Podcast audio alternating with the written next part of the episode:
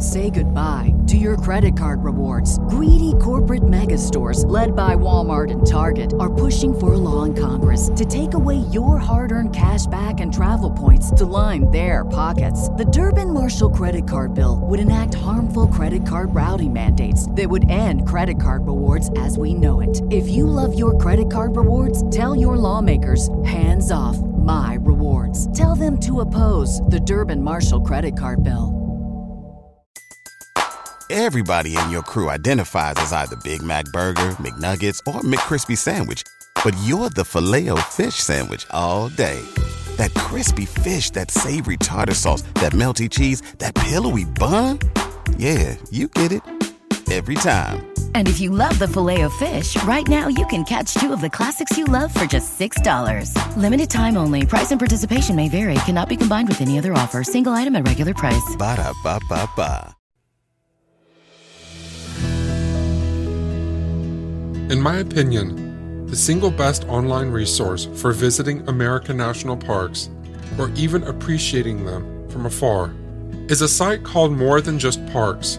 You can find it at morethanjustparks.com. This site is run by two brothers, Will and Jim Pattiz, who will be joining us today.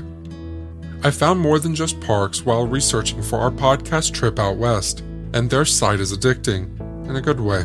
Their videos have been called the most beautiful videos of America you'll ever watch. Will and Jim have been profiled by everyone from National Geographic and the Weather Channel to the Today Show, and I'm grateful to have them on. They have contagious enthusiasm for the National Park Service. They also have, at least from my perspective, one of the best jobs in the world.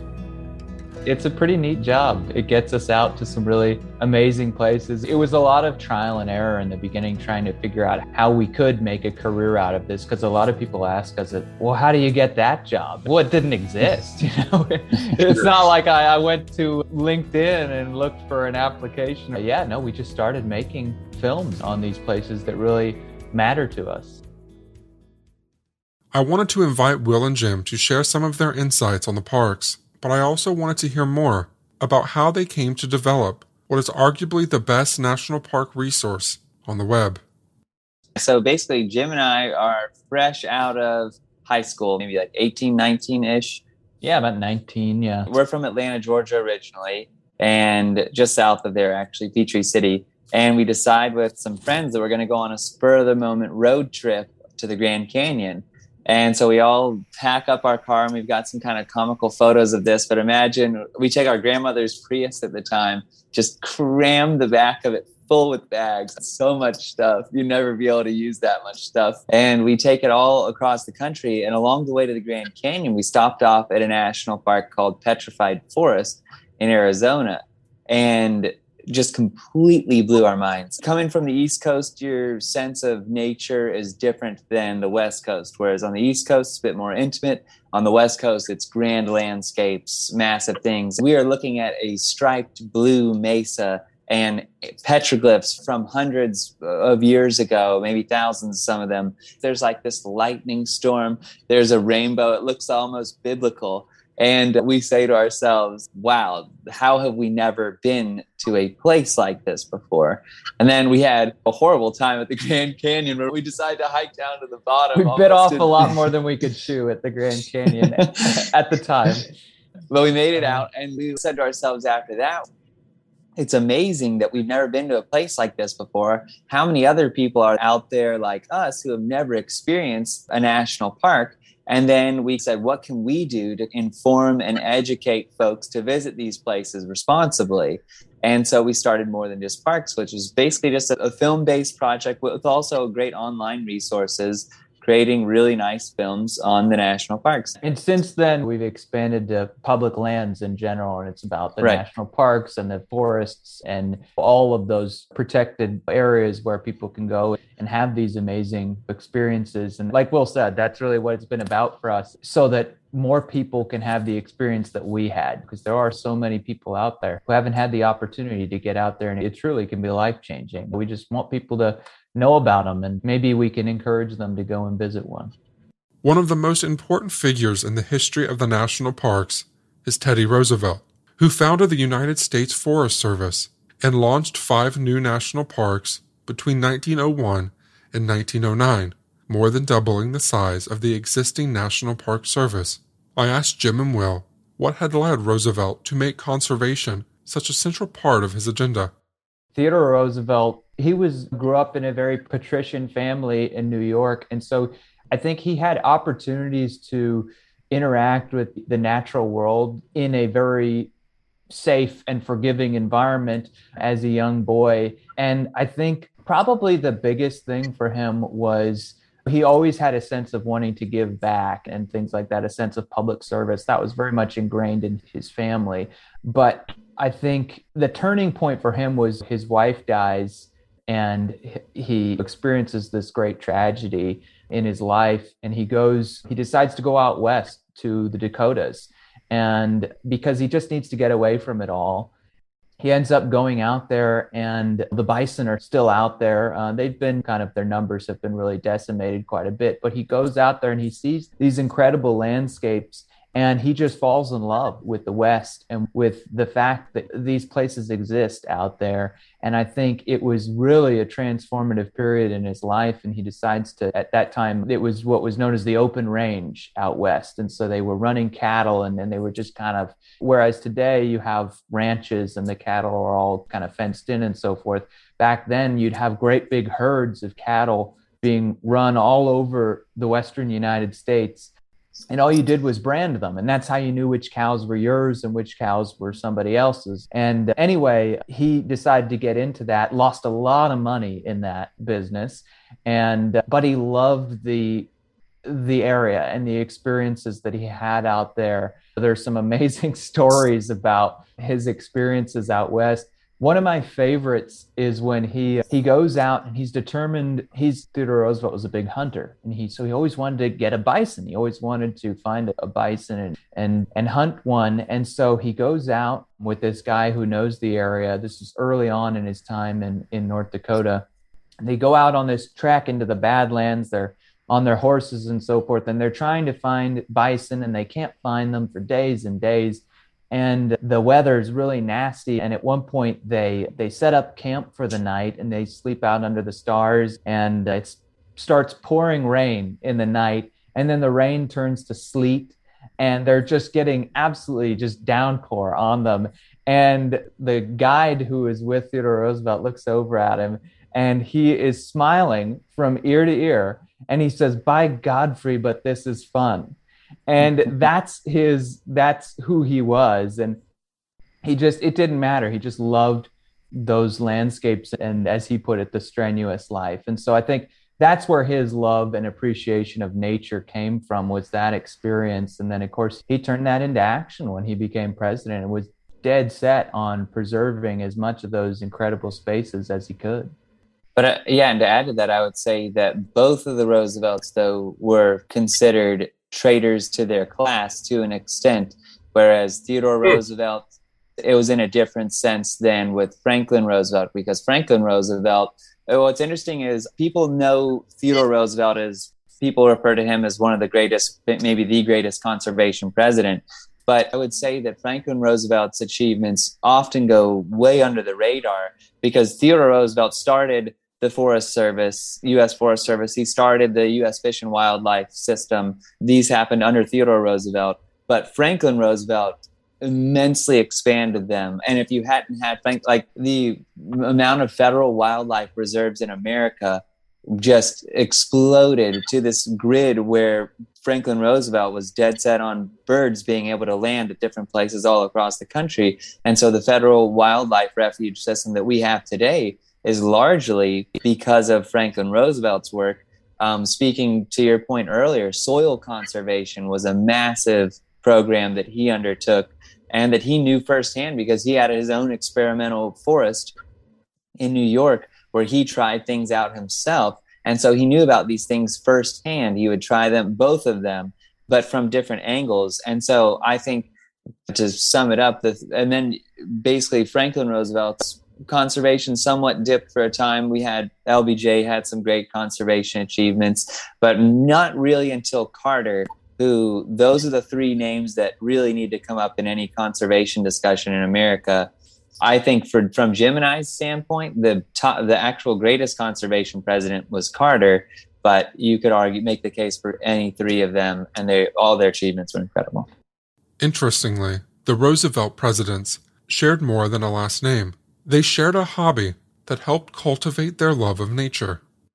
I would just add another thing about the Roosevelts, about FDR and, and Theodore Roosevelt, is they were actually both avid birders from a very young age. And that's something that uh, a lot of people don't know about. And that was their earliest introduction to the natural world was through birding. They were obsessed with birds. And FDR was actually quite an expert on birds. And he actually trained under Audubon and some of the really great ornithologists. And FDR, the Museum of Natural History in Washington, D.C., a large portion of their bird collection is actually from FDR collecting bird specimens as a child. I'm talking about a 10 year old, 12 year old child who was going out and, and he would collect specimens and he his preservation techniques were so good and his knowledge of the birds were was so extensive that the museum of natural history in, in dc and in, in new york were accepting these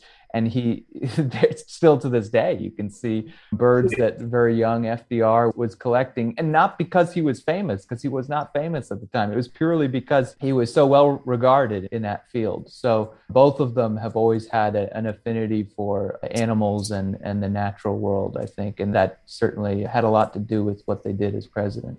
This connection with birding makes a lot of sense to me. Unlike hunters or fishermen birders don't bring anything home with them they simply observe and appreciate, both in nature and communicating with it. On some level, is the sole objective. The sensibilities of the birder are the same sensibilities of the conservationist. The point is to view it, participate in it, and to walk away, leaving as little trace of your own presence as possible. So, who better than a couple of birders to drive America's early conservation efforts? I have had an affinity for birds since I was a kid. Uh, we Will and I grew up in the Piedmont region of Georgia, and so there's really incredible songbirds there. I used to go out into the backyard and take note of the different ones that were there, and, and I've always just loved observing them. I do to this day. And just to your point, I think it really does. It's that sort of you're going there to see them, not to disturb anything. It's it's just it's such a respectful thing because you have an affinity for these creatures and you want to observe them in their natural state. And that's really what national parks are. It's about experiencing this place and seeing it in its natural state. And uh, so I do think it really translates really well. One story about Theodore Roosevelt that I always love is when he was president at the White House, he would, the groundskeepers were often very confused by him because sometimes he had been known to go outside and he would stand under a great big oak tree and he would stand completely still, would not move for more than two hours, just watching birds come in and out of the tree. The sitting US president would walk out onto the front lawn of the White House and stand completely still for two hours or more, just observing birds. And that's that shows you the deep passion that he had for wildlife and, and the natural world that, frankly, I would say since Carter, we just haven't seen. You've had presidents who have done great things, but none who have had that deep passion for the natural world. I don't think we've seen that in a long time. While I was somewhat familiar with the conservation work of the Roosevelts, I had no idea that Jimmy Carter had potentially outdone both of them in one short four year presidency. Being from Carter's home state of Georgia, Jim and Will were both more familiar with our 39th president's legacy and have since come to view him as one of the more underappreciated figures in American history. Jim and I could gush about Jimmy Carter all day, but he single handedly doubled the size of the national park system, tripled wow. the size of the national wild and scenic rivers. The list goes on, but very important figure in conservation history it is an overlooked story, a very overlooked story. Will and I have been fascinated by it for some time. But basically, I think it can be explained to twofold: is that Carter comes in as president, and the country is facing an energy crisis right away, and at the same time, inflation is also becoming a real problem as we're seeing today. But it was this is yeah, both of then. these are starting to sound quite familiar. Anyway, the Carter has to try and figure out a way to tackle inflation and this energy crisis. But you also have to remember that Carter is a conservationist. And so he's getting a lot of people are saying we've got to drill, we've got to we've got to have more coal, we've got to have all these different things and you've got to do away with regulations on everything and Carter can't really do that. And and another thing that is happening is that Carter was kind of people in Washington did not like him. And because he was this Georgia guy and he was not a DC politician by any means. And one of the things that he did early on was he actually vetoed a bunch of dam projects because he was, as Will touched on earlier, really the first president to understand that dams were actually not a good thing for the environment. And he was probably, I think, of any US president, he was the biggest champion of what's known as wild rivers. Carter uh, loves wild rivers and keeping rivers in their pristine wild state. And there are so few rivers left in the United States that are actually preserved in their natural state. And they're part of what's known as the Wild and Scenic Rivers system. And Carter expanded that greatly under his presidency. But anyway, he angered a lot of people in his own party by vetoing these water projects, these dams that were going to bring a lot of money and a lot of jobs to different districts and things like that. And at the same time, Alaska, for decades, politicians in DC have been trying to figure out what to do with a lot of these huge tracts of land in Alaska. And you have a lot of interests like mining and, and oil interests, and of course, logging interests who are wanting to make these tracts, have them made available to them for extracting all these different things. And, and Carter, again, just to stress the backdrop of an energy crisis. Right. And Carter is dead set against allowing that. He wants to preserve these places. And so basically, long story short, is a lot of things don't go Carter's way in the sense that he's fighting a, an uphill battle and he's swimming against the current. And uh, Carter decides to preserve this land in Alaska, very politically unpopular thing to do. He vetoes water projects, very unpopular thing to do. He doesn't go far enough to deregulate energy and things like that, which was also unpopular. And then, of course, yeah. you had the Iran hostage crisis and things like that that were completely beyond his control. But the crazy thing is that Carter had actually he appointed Paul Volcker, who got inflation under control, and he had actually put in the solutions to all these problems that then his successor Ronald Reagan got the credit for. But it's a really overlooked story. But Carter basically said, I'm going to do the right thing, even though it's going to, his advisors were telling him, it's going to cost you. This is, we're not going to get reelected if you do this. But he was saying, he said, no, I'm, I'm going to do the right thing regardless. And he paid the price. But we don't have leaders who do that anymore who will say, that who are willing to forego a second term if that's what's necessary. Or Carter hoped that he would be rewarded for his actions. That wasn't the case. But now everybody, everybody tries to learn the lesson from Carter and say, oh, you've got to be worried about reelection. You've got to things yeah, like that. And, so. But it's interesting because from I would say our perspective, the true lessons to learn from Carter are the farsightedness not just on the public lands, but also he's the first president that was really concerned with renewable energies, famously put solar panels on the roof of the White House, invested over a billion dollars into solar initiatives with energy efficiency. He put in place uh, that the fleet standards for automobiles, and correct me if I'm wrong on this one, Jim. Well, so by 1995, be, he had put in fuel emission standards so that by 1995 the fleet average for car manufacturers the fleet average miles per gallon would be 45 miles to the gallon. And the mm. automakers all said that they could do it. They agreed to and it. they agreed to do and it. And then the next we president, don't have that today. Yeah.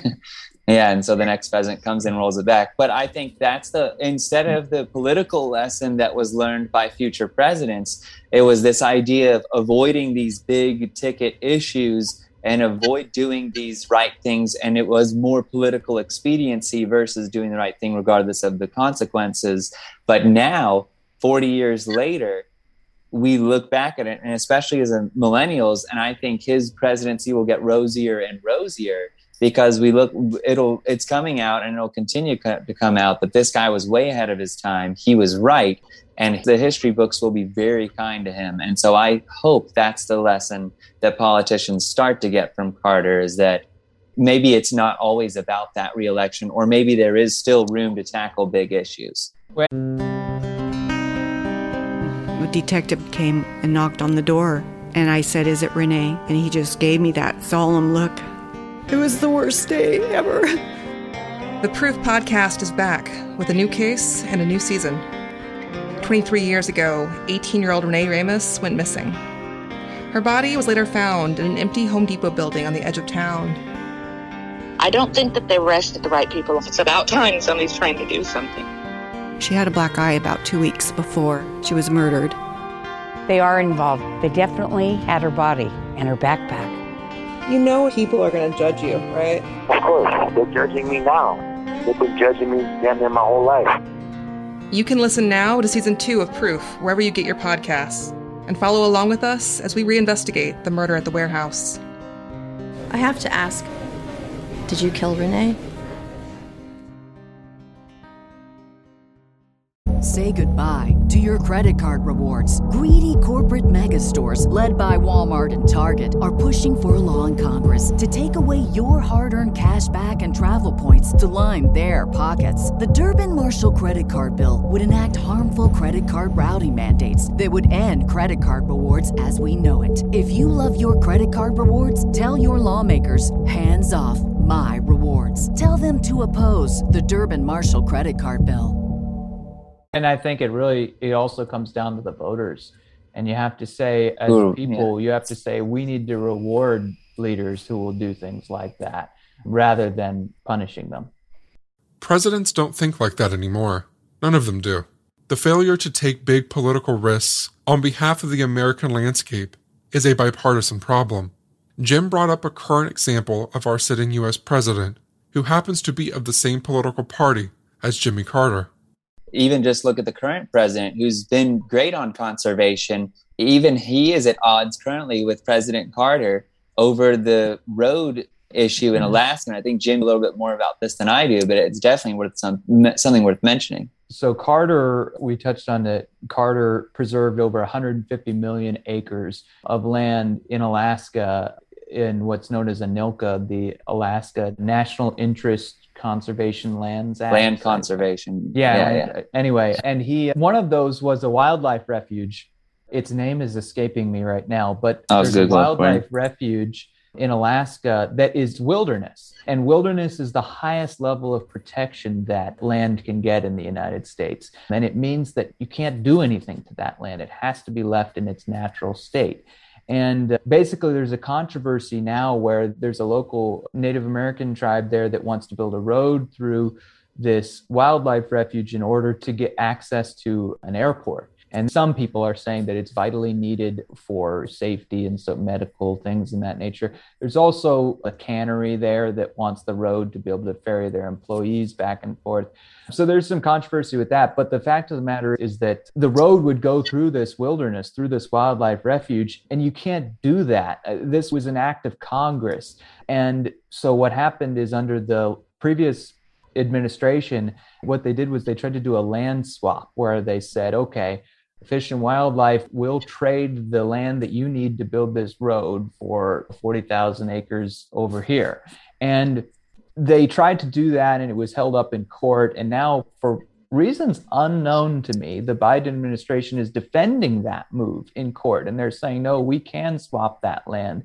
And it's very controversial because this was an act of Congress that established this wilderness and you can't have a, an administration come in and say, we're going to change this based well, on our whims.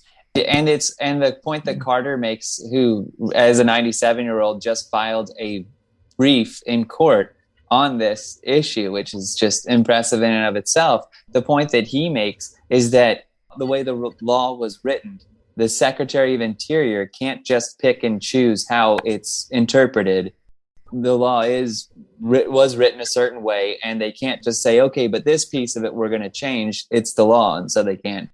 This may not sound like a big deal. It's a massive deal.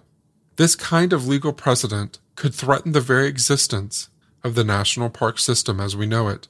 Right and so i think it's about the precedent because if you could do that then what's to stop you from going into Yosemite Valley and saying, oh, well, there's this company that would love to commercialize the valley. And so we're going to trade the land in the valley to them, and they'll give us some land somewhere else in the Sierras. That yeah. it's the same difference. Yosemite was established by an act of Congress. So, so to say that you can do that, it sets a, frankly, a terrifying precedent for our public lands that have previously been safeguarded. So anyway, that's something that's going on right now that a lot of people aren't talking about, but it could have huge implications. As they were describing what was happening in Alaska, it occurred to me that I'd heard of something similar happen in Yosemite in the 19th century. I'd read it on their website actually, but I couldn't remember the name of the controversy. Hetch oh, Hetchy. Oh, Hetch Hetchy. Yeah, exactly. I was going to tell the story of that. I was going to say it just like that, where Hetch Hetchy is part of Yosemite National Park and I want to say it was under the Wilson administration. I, I can't remember, but I'll fact check you. Yeah, but basically, what happened was the city of San Francisco needed a fresh water supply. They were running out of the where they were currently getting their water from, and it was Wilson. Were, yeah, there were places where they could have gotten water that were going to that would have cost a lot more money, but they could have done it. But they really wanted to dam the Hetch Hetchy Valley in Yosemite and make it a reservoir and, the, give them yeah. the fresh water that they and needed. just to set this yeah to set the stage for what Hetch Hetchy looked like it is almost in a replica of Yosemite Valley. Just imagine today if they put a dam in Yosemite Valley. John Muir said it was of equal scenic beauty. There are photos of it. It's incredible. But Jim, you can continue. Yeah, and so John Muir is out in front saying that this is this place is a, is a cathedral. It's absolutely incredible. You can't do this and they ended up what they did was the city of San Francisco, I believe their former either mayor or anyway was now very influential cabinet member in the Wilson administration. And so they managed to convince the Wilson administration to give them the go ahead and they were actually able to dam in a national park, which is it's it frankly it's an illegal act. You can't do that because it was preserved by Congress they found a way around it. And that set a very chilling precedent, which has never been done since. Before the end of the conversation, I want to ask for some practical advice on visiting the parks. Because most of the major ones are out west, I asked the brothers if there were any national parks in the eastern half of the country that might function as something of a poor man's Yosemite or Yellowstone. Oh, they're not even they're not even poor man's. Here, Jim, I'll tee you up here and you can. well, so first of all, Great Smoky Mountains National Park, I would say, if you're living in the eastern United States, there are very few places in the eastern United States where you could see the land the way it was when Europeans first got here. And Great Smoky Mountains is one of those places. There are still old growth trees there, old growth forest intact. I think FDR, when he dedicated the park, he had a great line. He said, he said, there are brooks still running here that the pioneers cupped their hands and drank from when they first, you know, got here. And there are trees here that are older than our forefathers and so forth. And so Great Smoky Mountains is certainly a place that has the grandeur and it has, I couldn't recommend it more it is the most visited national park in the country. So I, I 10 would say million people visit the Great Smoky Mountains every yeah, single year. I would say if you're planning on going, obviously try and avoid the weekend and and if you can, avoid the summer. but uh, except for the synchronized, I we thought love Jim was going to go in the fall. I thought Jim was going to go a different direction for this one, especially in the Midwest. You have in Minnesota the national park that Jim and I both think is the most underrated national park in okay. America, which is Voyageurs National Park. Just a few things. For one, people think you have to go to either Iceland or Alaska to see the northern lights. You don't. the best displays of northern lights in the continental US and some of the best in the world happen in Voyageurs on a regular basis. The sunsets in that park are unlike any you will see in any park because it's so water based that it's you're getting you're always getting two sunsets. You're getting the sunset and the sunset off of the water, and it is just magical. Uh, I really enjoyed that Will and I can speak from a position of authority on things like sunsets because I can say that the best sunsets I've ever seen are in Voyageurs National Park. And it's my job to photograph amazing sunsets all the time. And I've seen amazing ones all over the country. But Voyageurs National Park, mm-hmm. just dollar for dollar, every single time when you've got uh, some nice clouds going and the water is calm those the waters on those huge lakes just oftentimes can just be glassy and you get this beautiful mirrored sunset that's just like it's like nothing you've seen and the park is just it's a very unique park because it's almost all water based and so you have to have a boat of some kind which are easy to get which there. yeah um, inexpensive to rent. Even you can rent houseboats you can rent pontoons you can yeah. rent kayaks the whole deal. And the cool thing as jim was probably about to say is that there are no campgrounds there are only campsites and every campsite is designed so that you cannot see one campsite from another. So it's the ultimate park for solitude and experiences of nature, not to mention bald eagles, beavers, moose, wolves. yeah, it's a really special place that has just the ability to get out there and, and have that solitude. And as Will was saying, that the campsites, it's not most national parks, you go to a campground and it's like, okay, you expect to hear the whir of generators and RVs and kids riding their bikes and so forth. And, and it, some of that can be kind of calming in a sense because it's like, yeah, I'm back in a campground. This is what it's like. But in Voyageurs, they're all completely unto themselves. Some of them are on their own islands, and it's a special place and definitely the most underrated national park. And I, I, uh, would chip in two more quickly. One is tomorrow, we're actually launching our latest film on Badlands National Park. That's We've covered the park once before, but we felt like we didn't do it quite justice. So we're back and actually working with the state of South Dakota. This is, it's going to be a really beautiful film. You can see it on our website more than just parks.com but it's uh, the badlands if you're willing to go a little bit further from that minnesota midwest area epic epic national park with bison. It's the i guess probably the first park heading west where there are bison. They're pure bison from a lot of the bison we have today are what you know are commonly referred to as beefalo.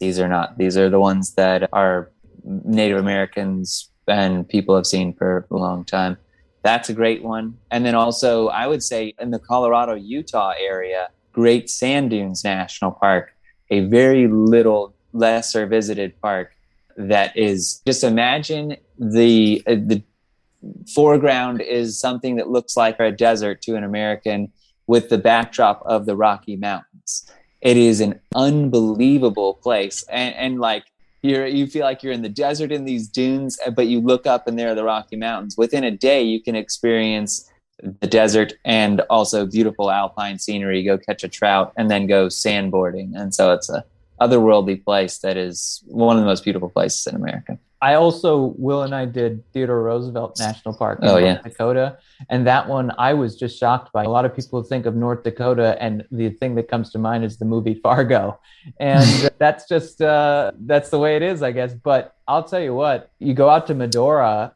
which is where it is, and, and the park is set. It's where Theodore Roosevelt lived for a time, and it's where he discovered this love of those landscapes and and they actually preserve his his old cabin is there. You can go and visit that. But the landscapes are just gigantic. You have bison and i was blown away. And will and i we did a backcountry hike. They have petrified forests oh, that was petrified forest. We've been to petrified forest national park in arizona. And not to take anything away from that but i'll tell you what theodore roosevelt national park has the most incredible petrified forest remnants I have ever seen. They have giant dumps from like prehistoric cypress trees that are like like huge. They're gigantic and they're, they're completely yeah. preserved. and they're just totally petrified. I've never seen them so intact like that. And it, they're everywhere, all over this. There's a hike where you can get to them, and it's just amazing. Over the course of the last year, I'd heard from a number of people who had attempted to visit a park without a reservation and had been turned away. Before hearing that, I had no idea reservations were even necessary.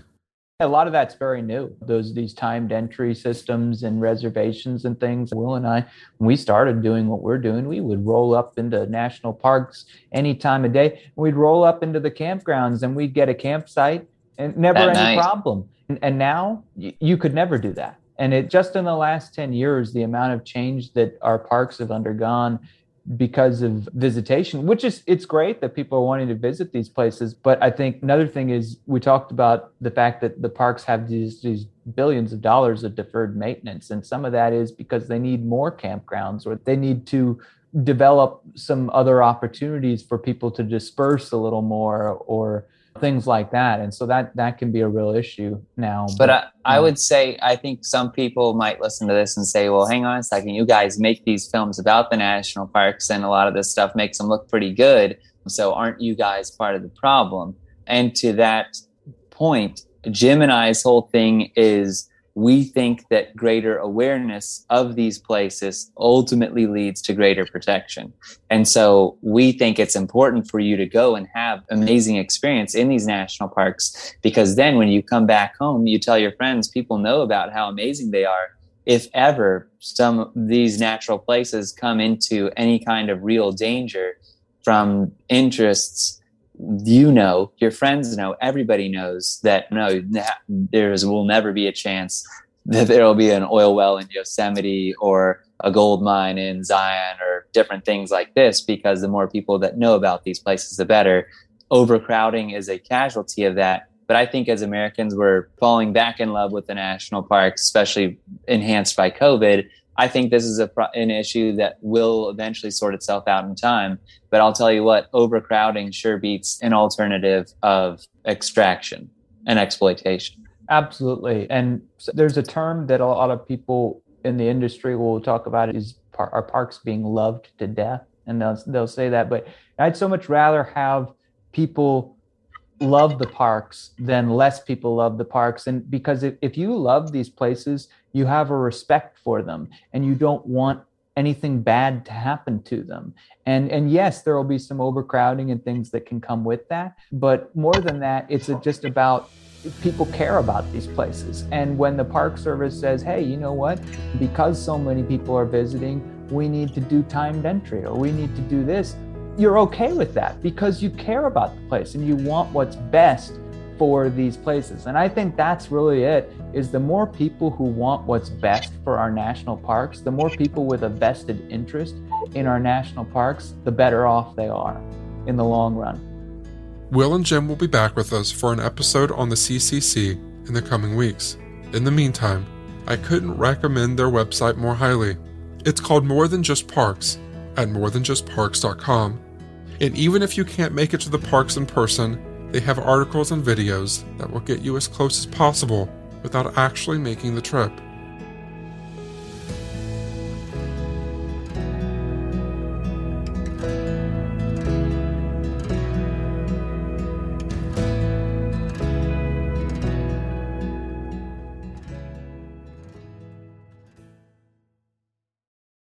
If you're a woman over 40 dealing with hot flashes, insomnia, brain fog, moodiness, or weight gain, you don't have to accept it as just another part of aging. The experts at MIDI Health know all these symptoms can be connected to the hormonal changes of menopause, and MIDI can help with safe, effective, FDA approved solutions covered by insurance. 91% of MIDI patients get relief from symptoms within just two months. Book your virtual visit today at joinmidi.com.